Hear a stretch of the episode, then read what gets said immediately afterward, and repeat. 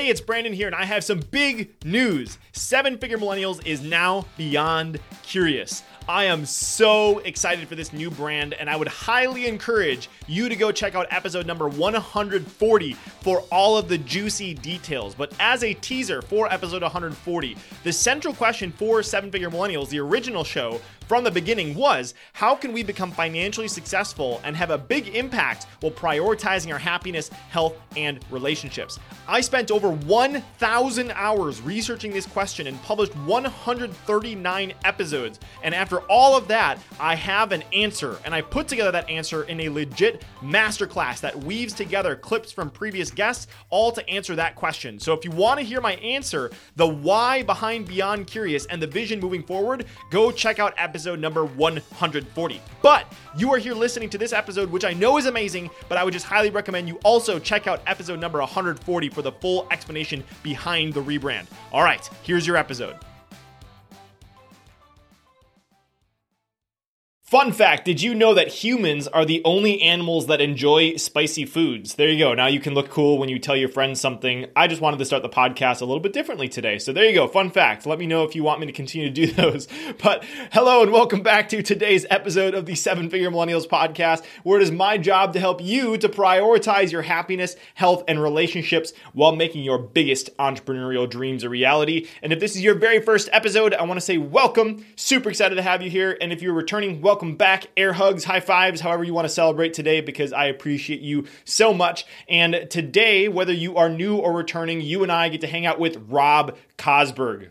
Rob is a three-time best-selling author and the founder of bestsellerpublishing.org. He's been featured on ABC, NBC, CBS, Fox, a bunch of other abbreviations, Forbes and Entrepreneur Magazine, as well as hundreds of other shows, podcasts, magazines, and articles. Rob's Publish Promote Profit system has been used by thousands of authors in dozens of countries. He shows entrepreneurs how to become the go-to authority in their market by writing, launching, and profiting with a best-selling book.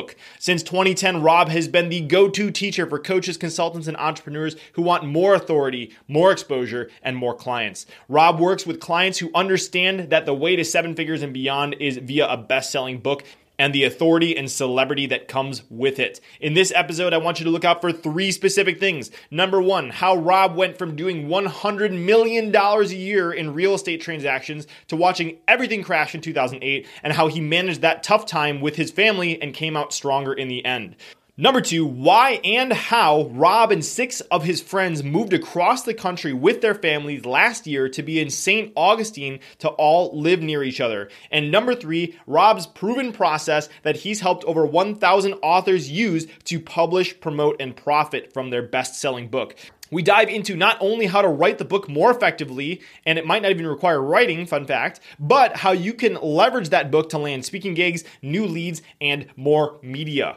One last thing I want to do is give a pre-show listener shout out, which this week goes to Tommy M37, who left a review saying, really interesting guests, helpful, relevant business advice, inspiring stories. So thank you so much, Tommy M37, for leaving that incredible review. It really makes my day. And if you're listening to my voice right now and you're a returning listener and you haven't had a chance to leave a review, you can go to sevenfiguremillennials.com/review. And millennials is spelled M-I-L-L-E-N-N-I. IALS, crushing that on the spelling bee. So sevenfiguremillennials.com/review if you want to find out exactly how to leave a review. And then if you choose to leave an honest review, I want to give you a thank you gift that reveals exactly how I get incredible people like Rob on the show and how you can get the high level connections that you need to grow your business. So without further ado, please enjoy this incredible conversation with my friend, Rob Kosberg.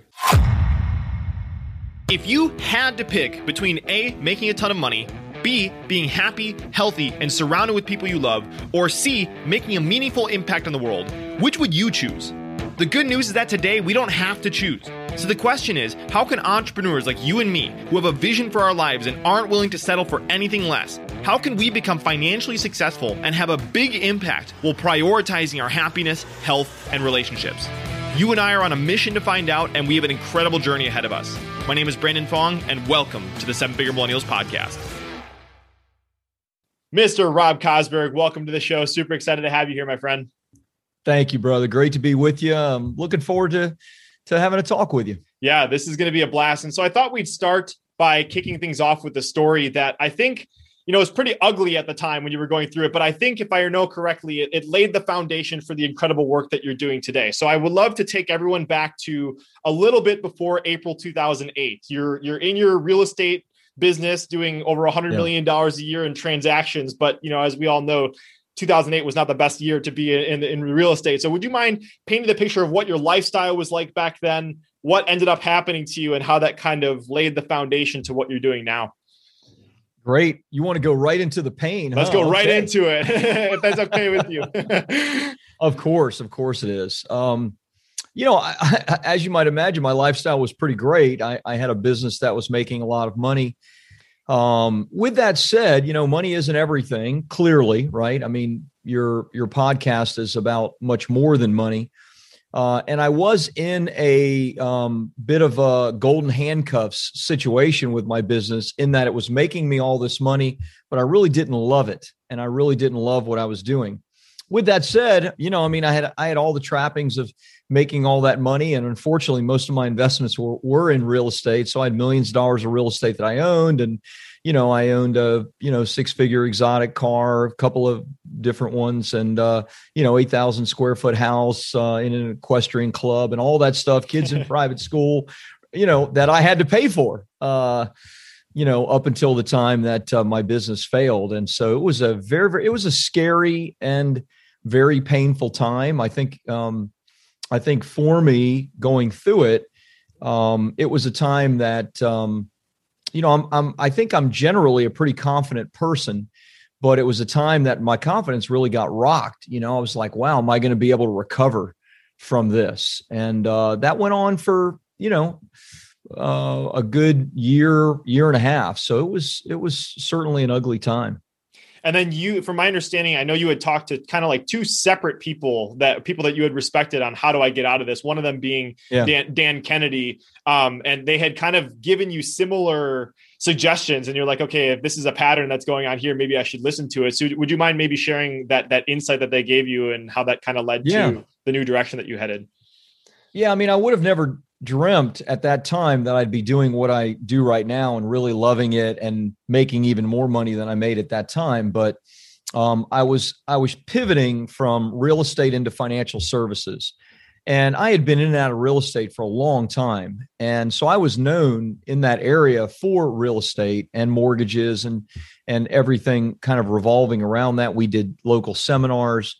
And so I'd spoken to Dan Kennedy, who's kind of the, you know, godfather of modern day marketing, and another mentor, and both of them, separate from each other, you know, gave me some advice that, you know, turned into amazing advice. I basically asked them, look, if you were in my position and you needed to start, you know, from scratch with a new company where you're really not known for that thing, what would you do? And both of them, independent from each other, said that they would write a book. And for whatever reason, you know, I'd never thought about writing a book before, but, you know, it rang true to me at that time. And this is, of course, in early 2008. Honestly, it's even late 2007, because, you know, I saw the writing on the wall. And, you know, so I started down that path. Now, I made a lot of mistakes. I wrote a big check to a traditional ghostwriter, and that ended up, you know, being quite a mess and a failure. I ended up having to write it myself. It you know, cost me another year of time to get it done. But when I finally did get it done, you know, my business exploded in conjunction with like PR and advertising that I was doing with the book. And I went from, you know, zero again to over 7 figures in about a 13-month period. And then multi-millions after that, up until the time that I sold that business. So it was great advice. I'm so happy I followed it. Yeah, that's incredible. And the whole book publishing thing has absolutely changed my life as well. It's funny because I know you worked with Kevin Harrington. Kevin's been on the show, and he should be before this episode. But I was in an auditorium where I saw Kevin speak when I was in college, and he recommended to write a book. And I was like, that sounds fantastic. And I ended up publishing one early on. And I love that you are giving this gift to so many people, because I know there's so many people in this world that want to write books, but they just don't know how. So we are absolutely going to dive into some of your secret sauce for publishing for those listening right now that want to do that. But before we get into that, there's kind of one more component that I wanted to dive into. And that's the fact that, you know, you, by all metrics, you were doing incredibly well, and you had a family, you, like you said, you had kids in private school. And I always like to, whenever I have entrepreneurs that go through a moment like this, I always want to ask the question I feel like most of the time doesn't get asked. And that is like, how did you handle things with your family? Like your kids, obviously, you know, were used to things going on, and you had this entire experience with your family. So what were those conversations like, and how did you manage those relationships as a unit when you were going through this thing, not just individually? Yeah, I mean, good question. My kids were younger. So, you know, my oldest was, you know, 11-ish, 12-ish at that time, maybe a little bit older than that. And, you know, for the most part, their lives did not really radically change. We stayed in our home. We were able to do that. You know, I mean, they stayed in their school. We were able to work out plans to, you know, basically pay longer term. So all those things actually were, I mean, we were able to find a way to make things work. At the same time, you know, they could see the stress on mom and dad and the challenges and the difficulties. And so we just, you know, we were, you know, we would eat dinner together every single day. I mean, there were certain rituals that we had so that we would stay together and close as a family. And so we made sure to keep those things. Probably, you know, some of the things that we did, you know, became some of our kids' favorite things. I mean, we started doing much less expensive holidays, like camping and things like that, that, you know, they actually look at now as some of their, you know, their favorite memories. I'd much rather be in the Ritz, you know, in Cancun or something, but they actually wanted to cook hot dogs over the fire, which, you know, ended up working out because that's what we could afford. So, you know, a lot of communication, at least as much as we thought we could on their level. And probably most importantly, I mean, I've been married a long time, and, you know, my wife and I were a good unified front. And though, you know, I think the vast majority of marriages disintegrate over financial concerns and issues. And so it certainly wasn't easy. I mean, we had some real challenges, but, you know, we maintained that unified front, stayed close, stayed honest with each other. And I think that really protected our kids. And did your wife had a separate career of her own that was kind of able to give you some padding, or was it pretty much that you guys were both all in on this business together and that you had to ride that, you know, without a separate income?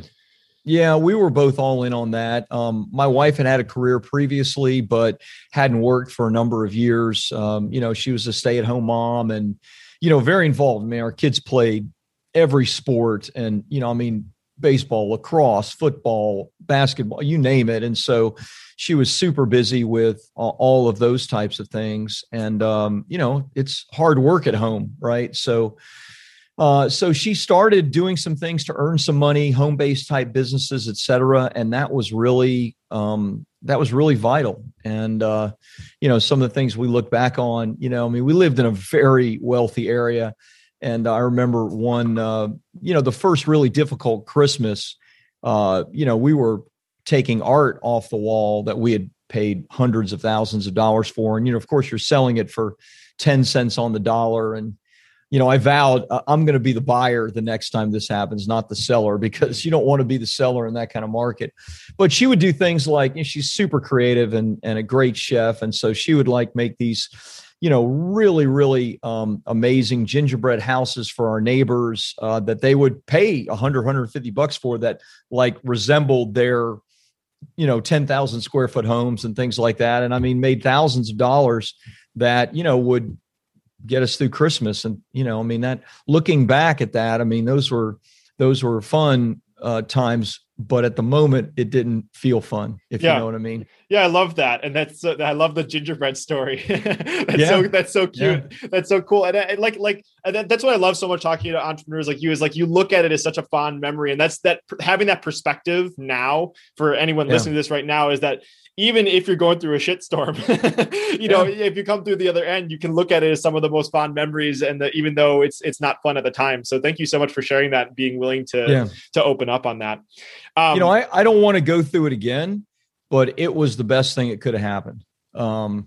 So, you know, I mean, you never want to go through it again, but the lessons that I learned, You know, the confidence that I gained coming out of that, it was the best thing that could have happened for me as a person, for my wife, as a human being.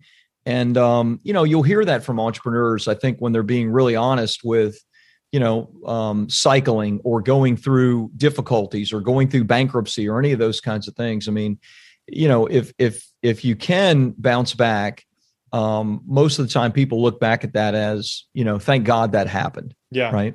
Absolutely. And I think the thing that I heard underneath all those words was that you still maintained the relationships with your wife, you maintained the relationships with your kids. And in many ways it was strengthening, even though it wasn't the way that you would choose to normally strengthen them, but it strengthened them. So I'm going to stick with this theme of relationships for a little bit longer. And then it will go into some of the Publish, Promote, Profit stuff. But this is an insider tip that I got from our friend, Kevin Thompson, that actually introduced us.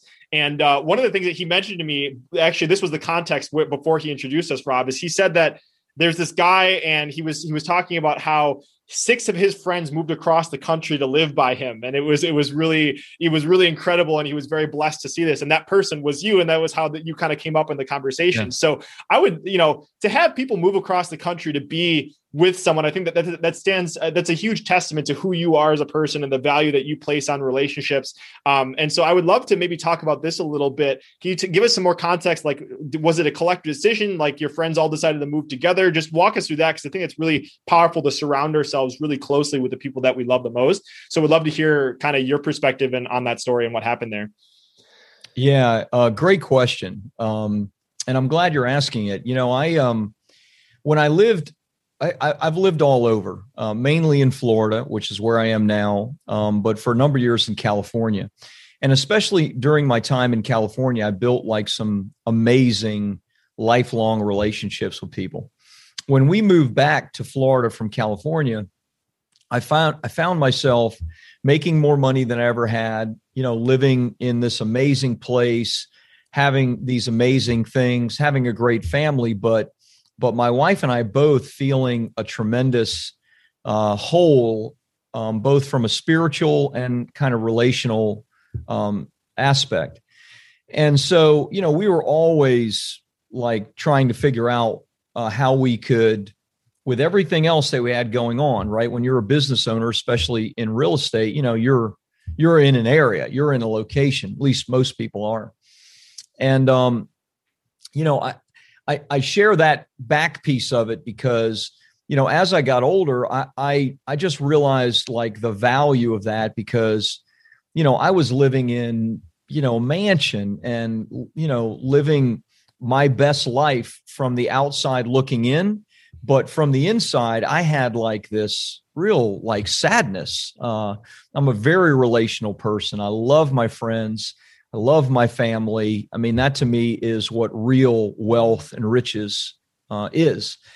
And so, you know, as we were getting older and our friends are a little older than us, you know, we started having these conversations. We ended up moving back to California and for that particular reason. And we started having conversations with this group of friends of, you know, what are we going to do? When especially these older friends of ours decide to retire. And we all made a decision maybe 5 years ago, we're gonna all do it together. And, you know, we all valued the relationships, both husband and wife. And that's so unusual. But again, from my perspective, it's like what life is really all about. And so, you know, we had this longer term plan. We figured it would be Florida because, you know, obviously Florida is a lot better to retire to than California, cost of real estate, cost of living, state income taxes, all those kinds of things.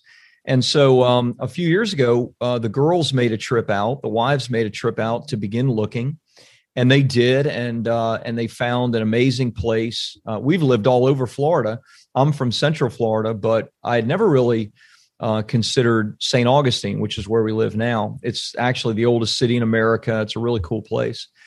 And, you know, long story short, we were the first ones to pull the trigger, which is a funny story in and of itself, but because I wasn't prepared, but my wife was like, we're doing this. And I'm like, holy crap. Okay. So we pulled the trigger and, you know, Airbnb'd it for a time. And then when COVID hit, we were all like, why are we waiting? let's go. And so we literally moved like 1 week after the shutdown in California, the first week of last week of March, first week of April of last year. So now the last couple comes, 5 couples are here now. The last couple comes August 15th. So pretty freaking amazing. So you're just gonna have, are you like all neighbors? Like you can all just like hang, you just have this like gated community of the people that are closest to you. Is that how this thing works? You know, we don't have a compound, so no, you know, we're all kind of a little different in like where we are in stages of our lives and our finances. And so I always wanted to be on the water. And so we bought a house right here on the water in downtown St. Augustine. So we like literally walk to dinner and all that. We have, our Kevin Hutto and his wife are a little younger than us and they still have kids at home. And so they wanted to be in a, more of a community where there were kids around. So, we joined a golf club. They live in that golf club community. We're within 15 minutes of each other, and a couple of us are within 5. And so, we have a routine. Like today is Tuesday. Everyone comes over my house. All the guys come over. We have cigars, and I make old fashions, and we solve the world's problems, and we laugh, and we, joke with each other and crack on each other. And, and then Thursday and Saturday is golf. We play golf every Thursday and Saturday, and we're members of a boat club. So Wednesday we're going out on the boat together. I mean, it's nuts, man. It's really cool. I love that. I love that so much. I feel like I'm an anomaly. I'm a 25-year-old, and that's like that. I would love that. Like, that just sounds so cool to be able to spend that quality of time on a consistent basis and have those routines and rituals that you could just spend with everyone. That's just, that's super blessed. So congratulations. I just want to say that's incredible. And I know I kept saying one more, I'm just going to keep chasing this. There's one more topic. I have to get it. This is the best part, man. I mean, if you have money and don't have those other things, then the money is worthless. Yeah. I mean, life is about relationships, man. Yeah, so. For sure. So, okay. One other thing on this topic, and maybe I lied already, and maybe there's another thing anyways, but another thing that Kevin said when he introduced the two of us, he says that you were formerly a pastor. And I know maybe this is some people hate talking about this kind of stuff on podcasts, but I always like just opening up a little bit, because I think it's so important for us to hear different viewpoints, regardless of where you're coming from. So I would love for you to maybe talk a little bit about how your previous experience as a pastor has informed some of your philosophies on how you run your business right now, and maybe even in some of those relationships that you have with the ones that are closest to you. Yeah. Well, the relationships are all from, our time in the ministry and the people that we met and became friends with while we're in the ministry. The short version is I grew up pretty irreligious. I actually am from a Jewish background. And, when I experienced success, pretty early in life. I got my real estate license at 18. My dad owned a real estate company. I bought my first house at 18. I had 3 homes by the time I was 21. And I just started going down this path and just started feeling like, wow, life is like, is this all there is to it? And that's kind of a sad feeling for a 21 or 22-year-old. You know what I mean? I just graduated from college at 22 and I was getting ready to go to law school. And I was like, do I really want to be a lawyer? Do I really want to do this? And, I ended up meeting a buddy. I met my wife at the time, and we were dating and we were in love, which was cool. But I met a buddy that I became friends with, and he kind of opened my eyes to, spiritual things. And so I became a Christian, which is a pretty radical change from a guy that, grew up Jewish and was pretty irreligious anyway.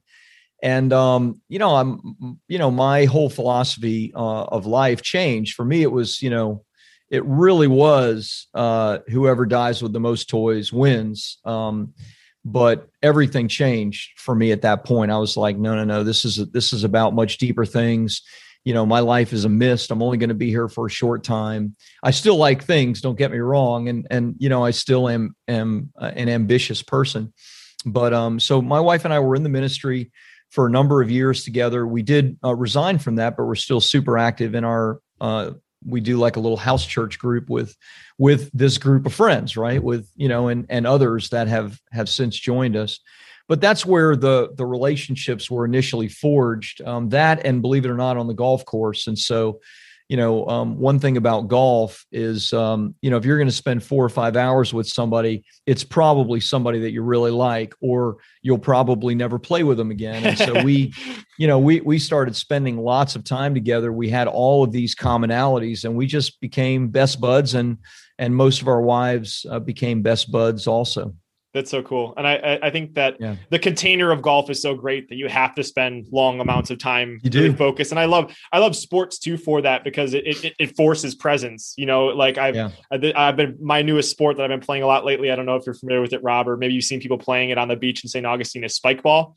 It's that that thing. And like, you know, you have to be present with the people that you're there, because it's like, otherwise you're going to screw up your game if you're right. not just like being, you know, not getting in your head and all that kind of stuff. So love that. Thank you so much for sharing. And it's clear that you have such solid foundations in you know, relationships and the things that you prioritize just in your aura. I don't know if you listen to this right now, you can sense that as well. Just the way that Rob talks.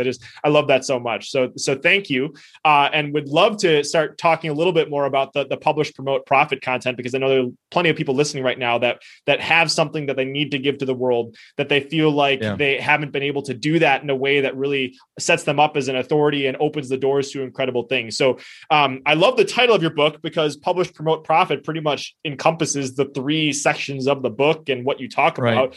So we can kind of, obviously as a container of a podcast, we don't have all the time in the world, but hopefully we can touch on some of the components of each of them. But one of the things that you bust inside of your book that I think is really valuable to talk about is that most people think about publishing a book. It means that you're sitting and you're writing 1,000 words a day, every single day. Personally, I'm one of the weirdos that likes writing. So I enjoy doing that, but there are a ton of people listening and are like, I would rather take a carrot peeler to my shins than sit and write 1,000 words a day. And so you talk about a new way that you have kind of pioneered and created. So would love for you to maybe kind of bust that myth of what the old way of doing it was, and kind of how you've introduced a new hybrid book publishing process for people to kind of get their ideas out in a less painful way.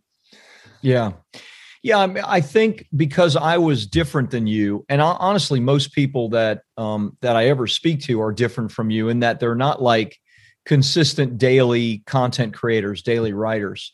You know, I needed to find a different way, right? If I was going to follow the advice of those mentors and write a book, I knew I needed to find a different way to do it. So I just assumed that there were kind of two ways. One, you either grind it out, or two, you hire a professional. And so that's what I did, and wrote a really big check, especially at that time when money was tight. And I just found that, you know, after months and months and months of working with this very smart and you know, a person that was a good writer, I just got garbage. And I got garbage not because her, you know, writing structure was poor or her grammar was bad. No, it was written better than I could write it, but it just wasn't in my voice. And I wanted my personality, my voice. I wanted to be conversational. And so we came up with a process both out of, you know, my own need, as well as having dozens of conversations with others on this same topic. We came up with a process that captures not just content, but context. And so, you know, I'm happy to go through kind of the steps of it. You know, the short version is, you know, your story, whether it's a case study about a client, a story from history or sports, a story from your own life, is where people get like context, and it's where they get connected with you.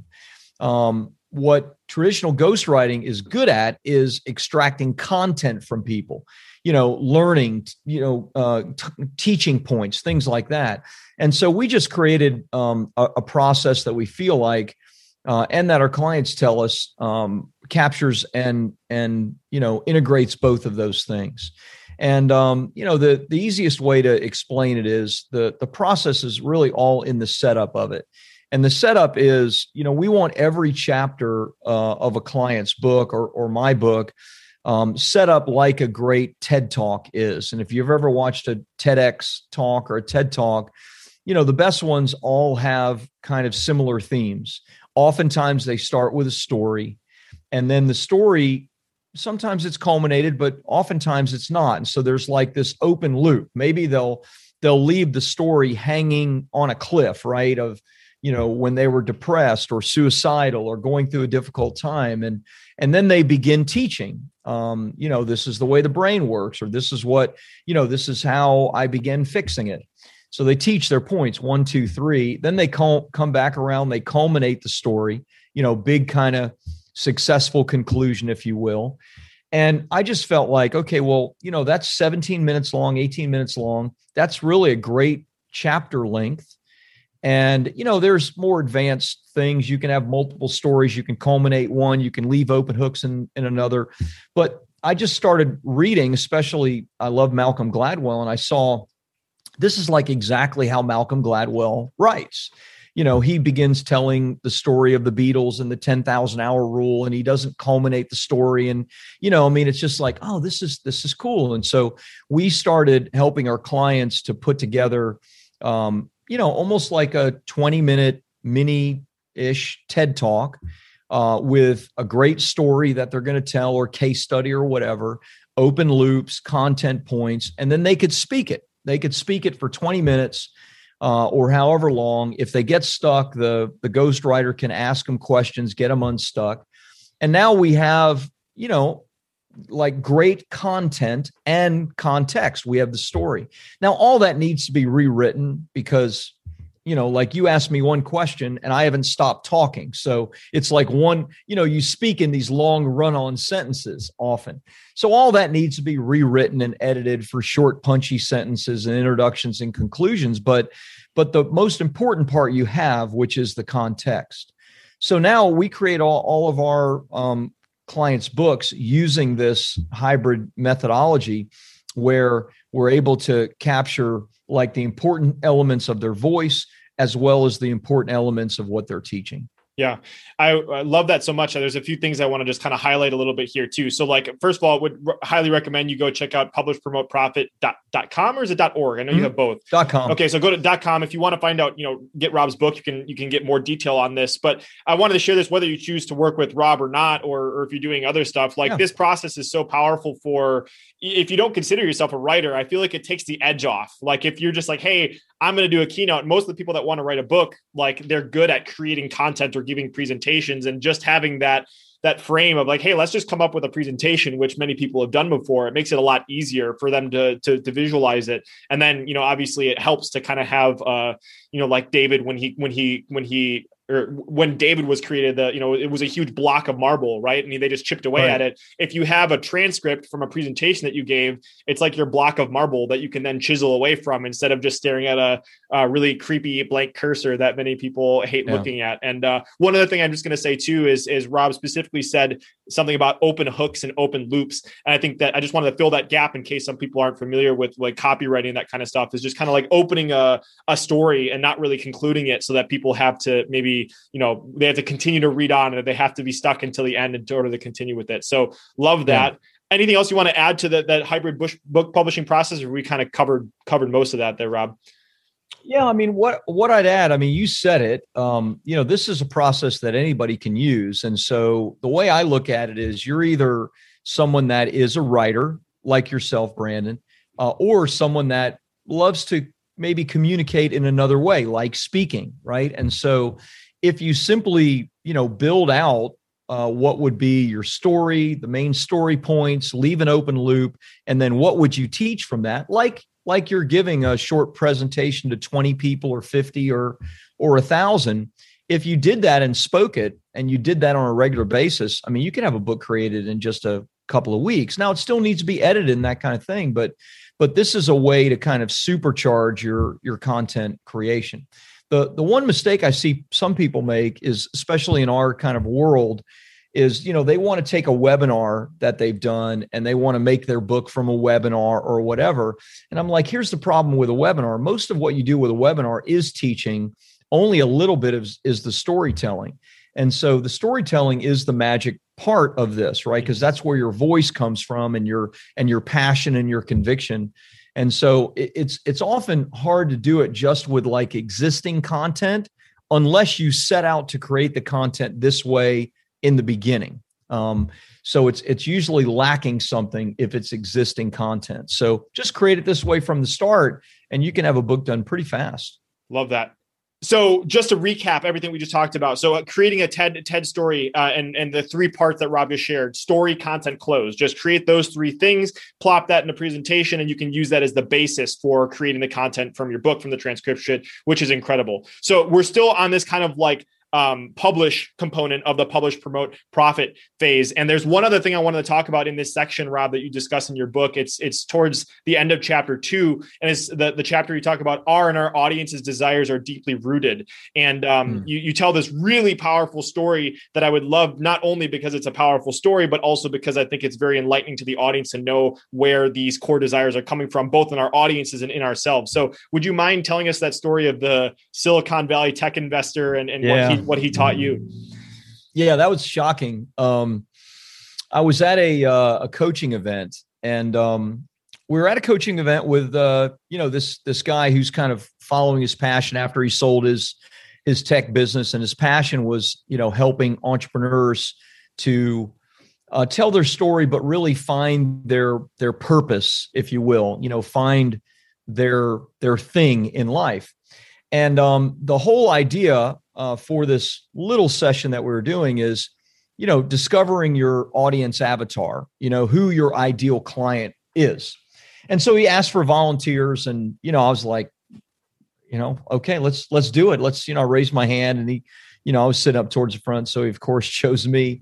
And he said, he goes, to have your permission to ask you some questions. And I was like, yeah, of course. I mean, we're talking about my audience avatar. I mean, what kind of questions is he going to ask? It honestly was what I thought. And, the first question he asked, like right out of the gate is, tell me a little bit about your most traumatic childhood experience. And I was like, holy crap, man. I'm like, what does this have to do with, I didn't say that, but I was thinking, what does this have to do with anything? And, obviously it set me back because I did not expect to get a question like that. And here now I feel all these people around me, you know what I mean? I was like, I really had I had a great childhood, and I really, experienced a lot of love and relationship. I said, but, I guess if there's something traumatic, you might consider this. And I'm like, I never really knew my mom. I never met my mom until I was like 30 years old. And of course he latched onto that. That's a pretty big deal, right? Pretty heavy experience, especially for, it's unusual, especially maybe for someone my age, because, you'd always think that with a divorce, the kid would go with mom. And so he kind of dug deep into that, and it was a very eye-opening experience, both for me and also for everybody in the room, because they got it a lot faster than I did. And he said, so, there was probably this, as you got older, there was probably this real desire within you to like stand out and be noticed. And, you were always looking maybe for affirmation from others. And, you wanted, this exposure, so people would know who you are. And I was like, yeah, I mean, that's true. That is really kind of who I am. And he says, well, tell me about what you do. And I'm like, well, what I really do is I make people famous. What I really do is I help them to be known and exposed and become the authority and get attention. And he's like, dude, you're in the right business. He's like, you're doing the exact thing you're supposed to be doing. And I'm like, holy crap, that was really intense. At the moment, it was really intense and very, very eye-opening how he connected, this traumatic, not experience, but kind of thing in my life with, who I'm supposed to serve anyway. Yeah. Kind of heavy. Yeah. Heavy. And thank you so much for sharing that. I know that's probably not something that's easy. No, it's totally cool. Kind of stuff. Totally so thank you. But the part of the reason why I wanted to share that, and anybody listening that has listened to multiple episodes, this theme comes up so much and it's so important. And I always want to ask it because I truly believe that alignment equals velocity. And the more you are in alignment with who you naturally are, the faster you're going to be able to grow. And so that this is another perfect example of that through line of that you were able to manifest this direction of your business and do it in a healthy way, because there are obviously unhealthy ways to deal with it and unhealthy or healthy and unhealthy ways to deal with it. And I just realized this, you know, it's funny, people that have listened to the episodes in chronological order are going to kind of see how I'm recording things. But I got married on June 6th. We're recording this on June 22nd. And I realized some of those unconscious things that part of me creating Seven Figure Millennials was what my parents did before I was even born, is that they went from multifamily income to single income to prioritize spending time with my brother and I. And then here I am creating Seven Figure Millennials, all about prioritizing your happiness, health, and relationships. I was like, holy shit, this came something, you know? And so it's really cool to see that story. And I think that, you know, in the context of the book, since that's what we're talking about, is understanding the message that you want to share. Does it come from a place of really strong, solid foundation? And because I think that's really important to consider, is like, if, you know, as you share in the book, like, what this book could become, it could be your platform for the next 20 years. Right. And so, like, understanding and making sure that it's set on a really solid foundation is one of the most important things that you can do. Yeah. Yeah, well said. And congratulations on getting married. What a great decision. Thank you. Yeah, appreciate that. Okay, so now we've talked about the publish component. We know how to write a book. Now let's move a little bit into the promote, and like the profit is actually what I want to stick on, because I think that, you know, once you publish the book, it's how you use the book. And that, like, most people think that having the book is the thing, but it's leveraging the book is the most important. So, but I don't want to gloss over this promote thing. So two main topics I kind of want to cover really quickly. And sometimes it's this, as disappointing as it is, getting the book cover down and the title of your book is sometimes more important than the content, because if they don't open the thing to begin with, it doesn't matter how many good TED stories you told, if you didn't name it correctly. So as somebody that is, you know, helped so many people become more visible, and you've coached thousands of people through this process that you have, I would love for you to maybe share some of your key takeaways from what the secret sauce is for creating a title that works, and also a cover that works, that makes people to actually read it. Yeah. Well, hey, great place to begin, because a lot of people would like to begin at, you know, how do I get SEO optimized, or how do I advertise the book, or whatever. But the beginning is design, the hook of the title, the hook of the subtitle. That is the beginning of it.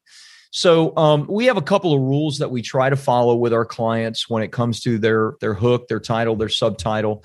And I've seen this work over and over and over again in New York Times, Wall Street Journal, Amazon bestsellers.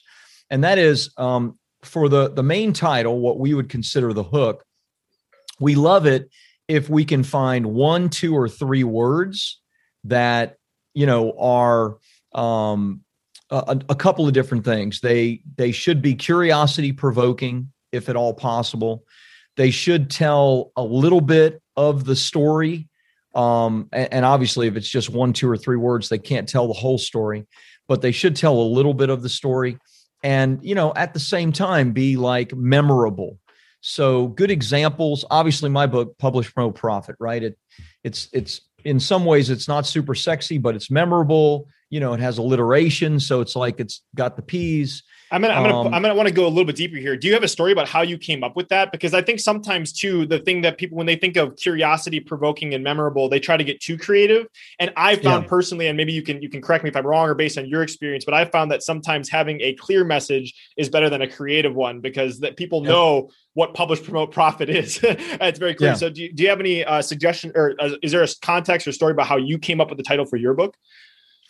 Yeah, I mean, obviously, I'd been doing a lot of thinking about it. I trademarked Publish, Promote, Profit years and years ago, because I felt like I wanted, before I wanted the book, I knew I was going to write the book. But before I wanted the book, I wanted a clear way to communicate, like, these are all the things you need to do for your book to be successful.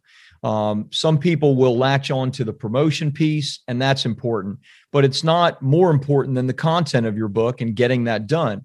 At the same time, it's not more important than actually earning an income and making an impact with your book. So I felt like, and you said it really well in the beginning, I felt like those 3 elements like encompass the entire journey of the book. And so, you know, is it better to be creative or clear? It's better to be both if you can, but, you know, with some topics you can't. with some topics, it just is what it is. And in that case, it's better, from my perspective, to be clear, find some creativity. Like I use alliteration. So I, Publish, Promote, Profit, the P's help. If you can find a way to create a rhythm or a rhyme, that's helpful. But Malcolm Gladwell chooses creativity. So, what are his books? Outliers. Outliers is a great creative word, right? And it's a word that it's one word, and it creates like some curiosity and some interest. Another one of his books, Blink. Blink is a great word. You know what I mean? It's like all these things come to your mind when you hear blink, right? Like you think of speed, you think of, obviously what you do with your eyes, but there are so many other things. And so he's found a creative ways to communicate like the essence of the book, at least to the point where you want to take the next step. And so if you can be creative, then find a way to be creative, but there's nothing wrong with being clear, as well. So that's when that's what's important when it comes to, I believe, that initial hook. And that's what you got to do, is initially you've got to get people to stop, right? Stop the scroll and make a decision right at that moment. Is this something that I'm interested in clicking on, taking the next step with, et cetera? Mm-hmm. Got it. So love that 1 to 2 or 3 words, curiosity provoking, tell a bit of the story. It's memorable. Can kind of model. I'm sure if you go to your site, you can probably see all of the people that you've helped, client testimonials. So if you guys want some examples of how they've been able to do that, go check that out. As far as the design goes, we talk about Malcolm Gladwell. Immediately I think of Tipping Point. I can see the match in my head, I have that associated. And so there's obviously an art and a science to having a title that works really well with the cover of your book as well. So any insights on design that would be valuable for people that want to create a solid foundation to promote their book the right way? Yeah, quite a bit. And Malcolm Gladwell and The Tipping Point is a great example. All of his books actually look the same. They have a white background. They have dark blue or dark black lettering. They're exceptionally clean. And he does use some imagery, but not a lot. And so like The Tipping Point, you have just one match. He doesn't overwhelm you with images that you may get or may not get. And I think that's a mistake that a lot of authors make, is oftentimes they'll put imagery on there that maybe it looks cool, but their clientele may not understand the connection. And if they don't understand the immediate connection, then don't do it. You're better off not having the image there and just, having an all white cover with dark letters, or an all black cover with white letters, et cetera. Just look up, the New York Times bestsellers or Wall Street Journal bestsellers, and you'll see a pattern that kind of follows of the best covers. So we always, besides the things I shared, when it comes to the imagery, be careful of that. Follow a pattern of what you see other great, clean is always better. Bright colors, different colors evoke different kinds of emotion as well. So you may even consider looking that up if you're trying to evoke a certain kind of emotion with your book. I would also say, ask, if you have a social presence or following, if you have an email list, ask your potential clients or your current clients. Be careful asking anybody, like friends, family, sphere of influence, even other authors.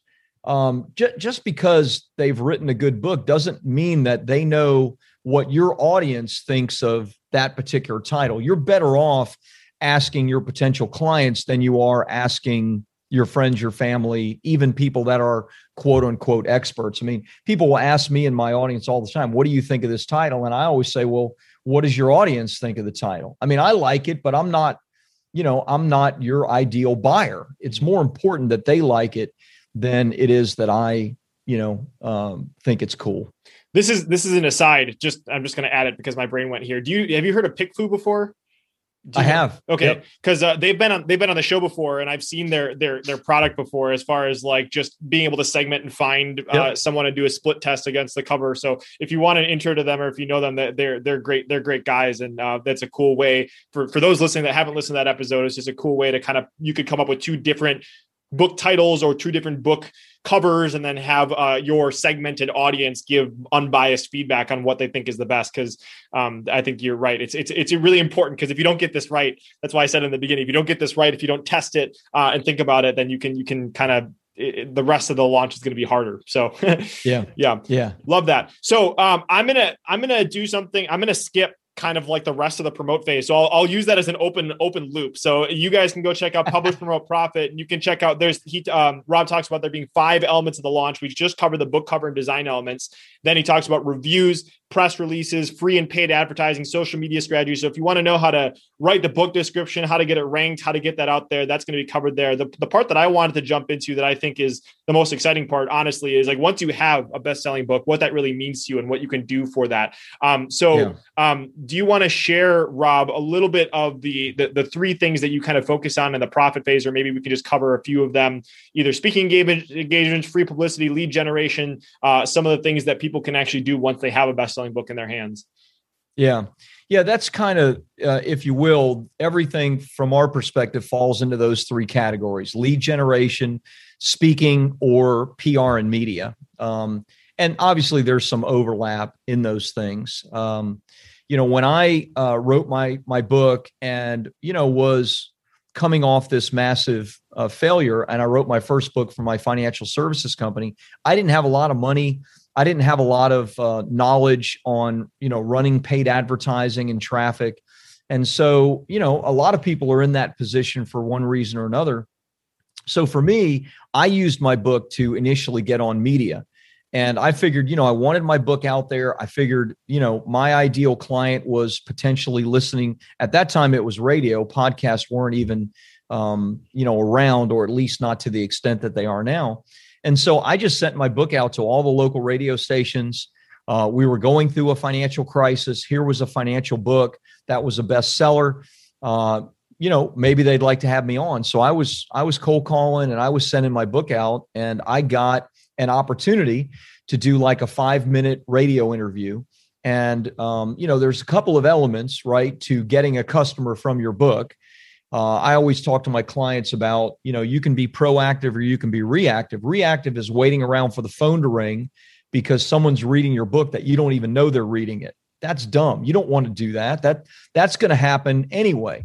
What you want is you want to be proactive. And so the elements of being proactive are, you got to get your content, your book in front of people. You've got to get it to them, and then you've got to give them a way to respond back to you. You can call that a funnel. You can call that a number of different things. And so for me, I got the book, I got the great content. Now I needed to get it in front of people and into their hands. And so I did that with free radio, 5-minute interview. It went great. It was live. Then they replayed it again later that evening. At the end of my radio interview, I said, and I didn't 100% know what I was getting myself into, but, I was a student of Dan Kennedy and others. And so I said, look, if you're listening to this interview, because they always ask at the end, where do you want people to go? How can they learn more about your book? And I said, look, if you're going through this right now, and you really need this kind of help, then I want to give you the book for free. In fact, I'll even ship it to you for free. It was local radio. And just either call this number, which was my office number, or call the radio station.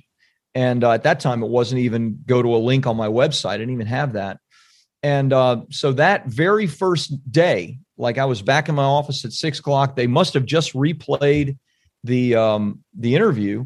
And the phone rang, and I answered it. I tell this story in the book as well. And there was a little bit of trepidation. I tell the story in the book of like, I try to make it funny. Like, this person called and said, "Is this Rob Kosberg?" And I was like, "Oh crap, do I owe you money?" Or, there was a little trepidation, like, I owed a lot of people money.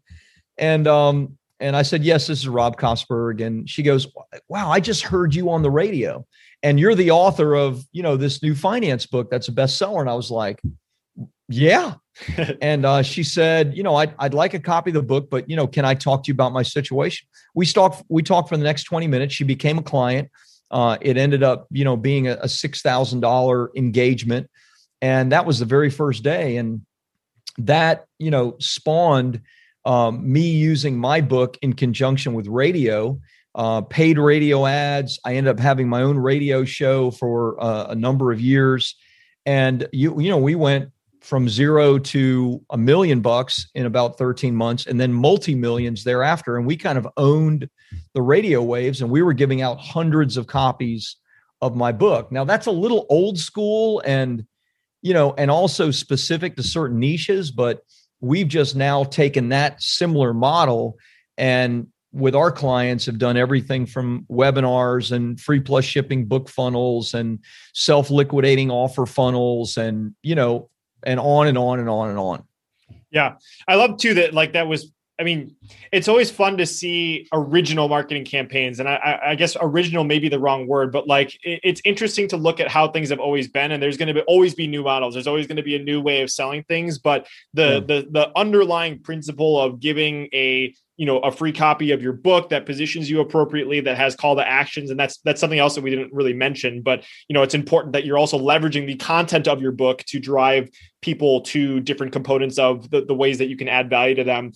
That's just 101. That's how it's done. And so that's really cool. And that's going to continue to grow and evolve. And I love that story of getting you on the phone. You can just picture someone oh my God, I just heard you on the radio and you have that beautiful radio voice. Yeah. And now they're talking to me. It was I was never a celebrity and I can go to dinner anywhere I want. No one pays attention to who I am, but in that little space and in that little place, I became, a celebrity from a financial perspective. And so people were thrilled to talk to me. And yeah. That's what a book and media does. It kind of puts you on that pedestal and, it builds the trust necessary for if people need your services, for them to take the next step with you. Absolutely. So we've talked about publicity, getting on the radio. Another thing that I think is really valuable is you talk in the book about getting speaking engagements. You have a simple system for getting on speaking engagements. It's called TAP, T-A-P.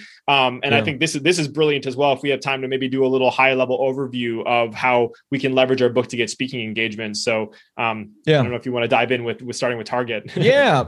Yeah, I'm happy to. It works like gangbusters. I just did a challenge last week and I always talk about, I leave a whole 90-minute segment to talk about using the book to get speaking engagements. And I have one of my clients on who now is, she had never spoken for a fee before in her life. And she basically started using this system. And in a period of 18 months, she booked herself for 97 speaking engagements. She's single. She loves to travel. That to me would be like scratching my eyeballs out. Cause I want to, I got two dogs. I my wife, I play, my life is right here. I don't want to travel unless I'm going away with my buddies or something and my wife. She couldn't have gotten three more. She should have gotten three or four more. I know. Why do you stop at 97? I know. Well, she did that in 18 months. She was traveling twice a week or something. But the average fee was between $5,000 and $12,000. And this was somebody that had never spoken for a fee, before. And she used this system. So it works. She's made seven figures in speaking fees, plus selling her services and various other things. But the system is not complicated. The first part is the T, which is target. You have to know who your target is for your particular speaking opportunity. So we look at conferences, associations, and private organizations. And so, if your topic is you're a corporate culture coach, and so you want to figure out, okay, where are all the regional, local, state, and even national conferences, of which there are probably hundreds, if not thousands. You add associations to it or private organizations, and you're going to have a list that's too big. So you pick your top 100. Russell Brunson, who's a buddy of mine, might call it your dream 100, right? And you get, the name of the organizer, you get their address, you get their email address, you get their telephone number, and you start sending out 5 copies of your book a week. You send out those 5 copies out. You know who you're sending it to. You know they have an upcoming conference. So, you know, you take the time to put a little sticky note with, you know, I saw you, or an introduction letter, and I saw that you have a conference coming up on this subject matter. I talk about that on page 111. So you don't have to read the whole book, but take a look at, you know, this specific page, and, you know, you'll see what we're all about. And that, of course, proves your, you know, your expertise on the subject matter.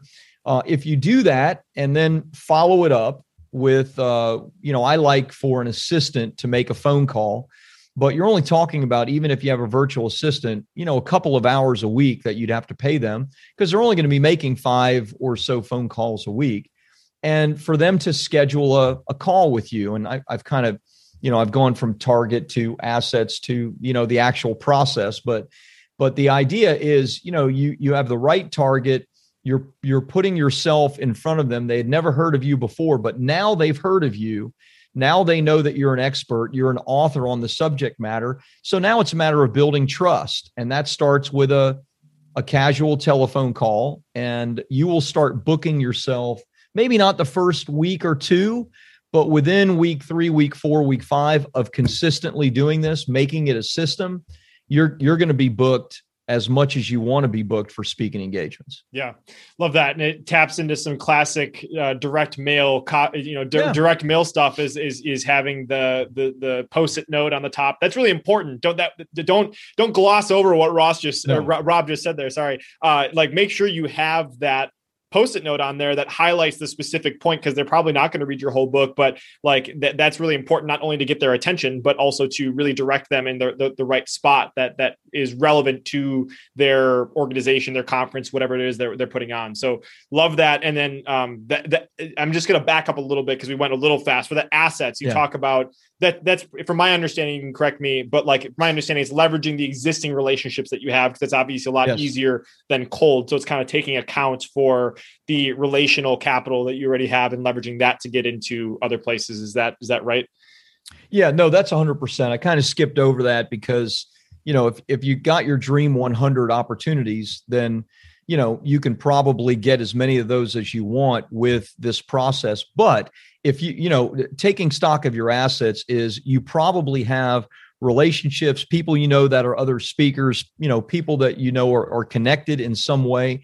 So if you can find a way to, you know, build some referral type trust where people are connecting you because of the people assets, your network assets that you have, then you're going to skip over, you know, this entire trust building part of the process. So we always want our clients to take stock of their assets, to think through, okay, who do I know that might be able to connect me? And then allowing the book to be the connector piece, you know, sending the book on either someone else on your behalf or you on their behalf, sending the book. Yeah. So, and then the P is the process part. Mm-hmm. Got it. So powerful. And again, go check out Publish, Promote, Profit if you want a detailed explanation of all this than just the overview that we're doing here. And I know, Rob, we're coming up on time here. Do you have time for 2 more kind of quick ones? Then we can kind of conclude. Yeah. Okay, sweet. So this is another one that I think is really fun because, you know, whenever you see someone on TV, even though TV viewership is down dramatically from when it was in the past, like when you see someone on an interview on that stage, it's like, oh, they're even more of an authority. And that is another door that you can open once you have a book, is getting on those mass media outlets on TV. So as somebody that has helped place people, and I know you some of this is what you do, is you help people leverage their book to get inside of media outlets. I thought maybe we could zoom in on the pitch component of that, like how, and maybe it borrows on some of what we just talked about, but it's different pitch than if you were trying to get on a podcast. That's more of a specific thing. So any things that you would suggest for people that want to take that next step and leverage their book to get onto TV for getting, positioning themselves correctly so that you actually get those interviews? Yeah. Yeah. Great question. Maybe just a half a step back. Sure. The half a step back is, you know, you have a couple of different kinds of media. You have media like this podcast where, you know, you have a very specific reach of people. And, you know, podcasts are about all I do these days because, you know, I'm trying to reach my ideal audience. So I was just on with JLD from Entrepreneur on Fire. We did our third interview over, I don't know, last 4 or 5 years. That's like my ideal clients are listening to that, right? I would rather do that or this podcast than appear on TV for clients. But with that said, the other kind of media is media that that people just understand if you're on it, like you're for real. Like it creates a sense of authority, and nothing does that better than television, especially depending on who you're selling to. And so I've been on TV all over the country. I've been in big markets like LA. I don't think a single person has become my client because they saw me on television. However, I have repurposed those TV appearances on social media, in my book funnels, et cetera. And I have had a number of people become clients just because they saw my TV appearance on Facebook. So not on TV. So, right, not on TV. Yeah, they just saw my KTLA appearance on Facebook because I posted it, I ran traffic to it, et cetera. So, you know, if you go like, oh, none of my clients are on TV, I don't want to be on TV. Don't say that too fast, because you probably do, because of the authority that it will give you. It's another pedestal of authority that you may not care about, but your clients may, or a percentage of your clients may. So anyway, that may be more than I should have said on that subject matter, but you need to want to be on it for the pitch to matter, right? Yeah. So when it comes to the pitch, it's similar to a book. You need a great hook. And you need for television specifically, you need a broader pitch. So, you know, my book, Publish Promote Profit, is really written to business owners, you know, people that are entrepreneurs, they want to write a legacy book. Doesn't talk a lot about how to write poetry or a fiction book or science fiction, right? But, you know, it's about writing a book. So, you know, the appearance on KTLA, for example, we had to find a great hook. And we had to let them know that your audience is going to be interested in this, right? If they thought this is just for business owners, they're going to think, Good Morning LA is not, we don't need to have him on because, you know, that's not the majority of our audience. So what you need to do with the pitch is you need to broaden your appeal, right? We want your title, your subtitle, we want your book, your topic to be narrow. But when it comes to TV and media, it needs to be broadened. So you have to find a way to appeal to as many of the producer's audience as possible. So what we did is we came up, you know, with a timely hook. There's a couple different kinds of hooks. And a timely hook is a hook where there's something going on in the world right now that makes your subject matter important. So for us, it was January 2nd, right? And, you know, everybody's doing their New Year's resolutions and, you know, their goals and desires. And so, you know, we actually found some, interesting studies done and found that, you know, writing a book is generally one of the like top 5 things that people want to do, you know, and that they set as their yearly goal. And so we pitched it to KTLA and others and said, look, this is like one of the top things that people want to know about during New Year's and around this time. And so we created this, you know, broad hook that their audience would be interested in it. So timely hooks, celebrity hooks, you know, something that's going on in the world from a social perspective. If you can find a way for your topic to tie in, then that makes it interesting to the producers. Yeah. I love that's really important because it's so contradictory to most media. Most media is about niching down, choosing something very specific. But, you know, I think that's a really important insight to have, is because if you come from that training, that background, and you try pitching something super narrow, now Rob has just saved you from not appearing on those shows because you went too narrow. So that's very important. One other thing, and then we'll start concluding here. I wanted to talk about how, so we talk a lot about the traditional ways of leveraging a book, right? You can get media, you can get on a TV that we just discussed, right? You can do speaking engagements, but the creativity of how you can leverage your book is endless. Like it's not just this finite amount. You share some case studies of your clients that have done some really creative things with their book. And so I would love for, maybe, I think you mentioned Tacky Moore or Matt Therial. I thought thought Matt Therial would be a really cool one to share, and just share how he was able to leverage his book in a very non-traditional way to generate more attention for his clients and land more clients. Yeah, I love Matty. We were just texting a little while ago. He's one of my dear friends. He did something really cool. He did a couple of things that are really cool. One is he has a big podcast, and so he has a social following. And so, he knew that his clients needed something for their credibility. And so one of the things that he did, I think I talked about this in Publish, Promote, Profit. I know I've taught on it a lot, but I just love the creativity of this because it's different. And he made money right out of the gate doing it. But what he did is he basically lent his name and his credibility to his audience and brought them all in for each of them to do a single chapter of a book. And the chapter would be about, he's in the real estate space. So as a, real estate investor, but all of his real estate investor clients needed like credibility for themselves. So if they had a book, a bestseller that they were a part of, they could give that to a homeowner, build some trust, that kind of thing, or investors that they wanted to maybe raise capital, et cetera. So he created this opportunity for everybody to write a book. They paid him a large sum of money.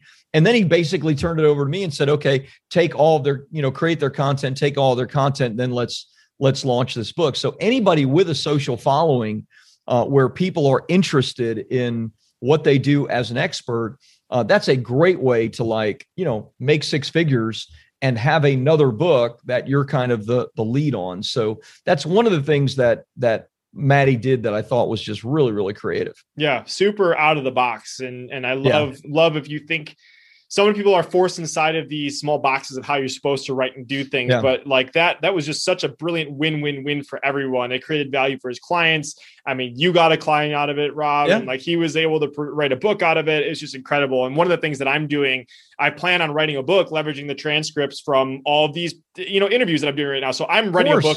I'm writing a book right now. And so that's the goal of doing that eventually. And so it doesn't have to be as difficult as you may think it is. And totally. Obviously we talked in the very beginning, it can be as simple as just you starting to record some of the presentations or some of the webinars that you're doing and leveraging that in the best way possible. So man, this has been such a phenomenal conversation. I mean, we talked about the Publish, Promote, Profit. We dived in the beginning about all the relationship and stuff. So it's everything I could have hoped that it turned out for. So the last question that I like to ask Rob is, as somebody that it seems like a very fulfilled, very happy guy that has all these people, what are surrounding you? What does happiness mean to you today? Oh, that's a good question. I'm going to answer it like this. Happiness to me is like wealth in a well-rounded life. It's doing what I like with the people that I like and making an impact at the same time. I always wanted, from the time I was a kid and didn't have a lot of money, I always wanted to be a rich person, a wealthy person, but I didn't really understand what that meant at the time. And now that I've gotten older, it means the things that are most important to me: my relationship with my wife, my kids, my best friends, and, having the health and the resources to be able to enjoy that while still making impact on people that are both less fortunate and people that, want to raise their profile, status, authority. So that's long-winded. I hope that answers it. No, it's beautiful. And you definitely set, a new goal for me. I think that'll be a cool thing for me to have as a goal, is to eventually live in a community of like friends that just, man, that's just so cool. So as soon as Kevin Thompson told me about that, I'm like, man, I got to find out more about that. So thanks for that North Star, because I think that's just so beautiful that you could just spend your time. I can't speak highly enough about it. It is not overrated. I mean, it is awesome. Yeah.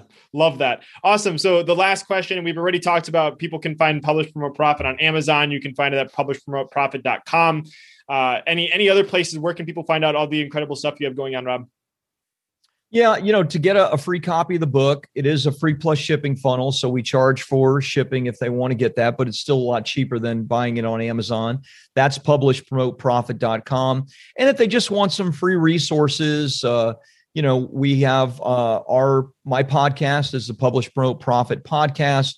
They can go to my website, which is bestsellerpublishing.org, and there's tons of free resources on there if someone wants to learn more. So good. And I recently, as you can tell from this interview, I read the book, and, you know, thank you. Yeah, of course. Very, very well done. So, I mean, it takes you pretty much step by step. If you want somebody to hold your hand, you know, it takes away a lot of the mystery, the black box that is of publishing a book. So if that's something that, you know, you've wanted to do, go check it out. Very, very helpful, very valuable. And so the last thing I'll say is just to you listening with right now, it's just that you've been hanging out with me and Rob today. If this is your very first episode, I just want to say, wow, what a great episode to choose to listen on today. So grateful to have you hanging out with us today. And as you can tell, we like to go deep all the time. And if you're returning, I want to say thank you so much. You're absolutely what makes this possible. I truly, truly appreciate you. And whether you're new or returning, I have a favor. And that favor is if you've listened to this and you've learned about how you can take and leverage a book to grow your business, and or you've removed that, like I said, that black box of actually now you know how to do it. And or if you yourself, or if you have a friend that could find value in this, please share Rob's message with them. Share this episode. It's absolutely going to help them. And you're going to look super cool along the way because you're going to be the cool person that sent the episode over to them. So who's Love one it. Friend that would be interested in publishing a book that you think would benefit from hearing Rob's message? Please share that. But whether you choose to do that or not, I appreciate you so much. Thanks so much for tuning in. And Rob, thanks so much for hanging out today. This has been a blast. Same, buddy.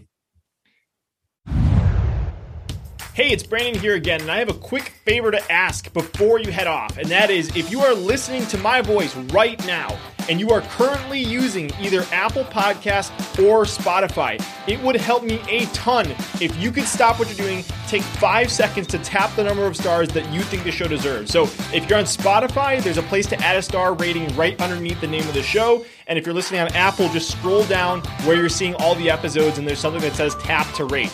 Just tap the number of the stars that you think the show deserves. And you may not know this, but I typically spend over 5 hours of my own time each week just researching a guest on the show. And then there's the time that's spent recording the show, the intro, reaching out to new guests, and of course all the editing, publishing, promoting that my amazing wife and high school sweetheart Leah helps me to manage. So all that to say, there's a lot that goes on just to get to the point where you listen to this episode. So if you appreciate the content and have 5 to 10 seconds to spare, it would help a ton if you could leave a quick rating on the show. Extra credit if you choose to leave a review, but just tapping whatever stars you feel the show deserves helps a ton, and it takes so little time. So whether you choose to do that or not, I so appreciate you, and I'll talk with you soon.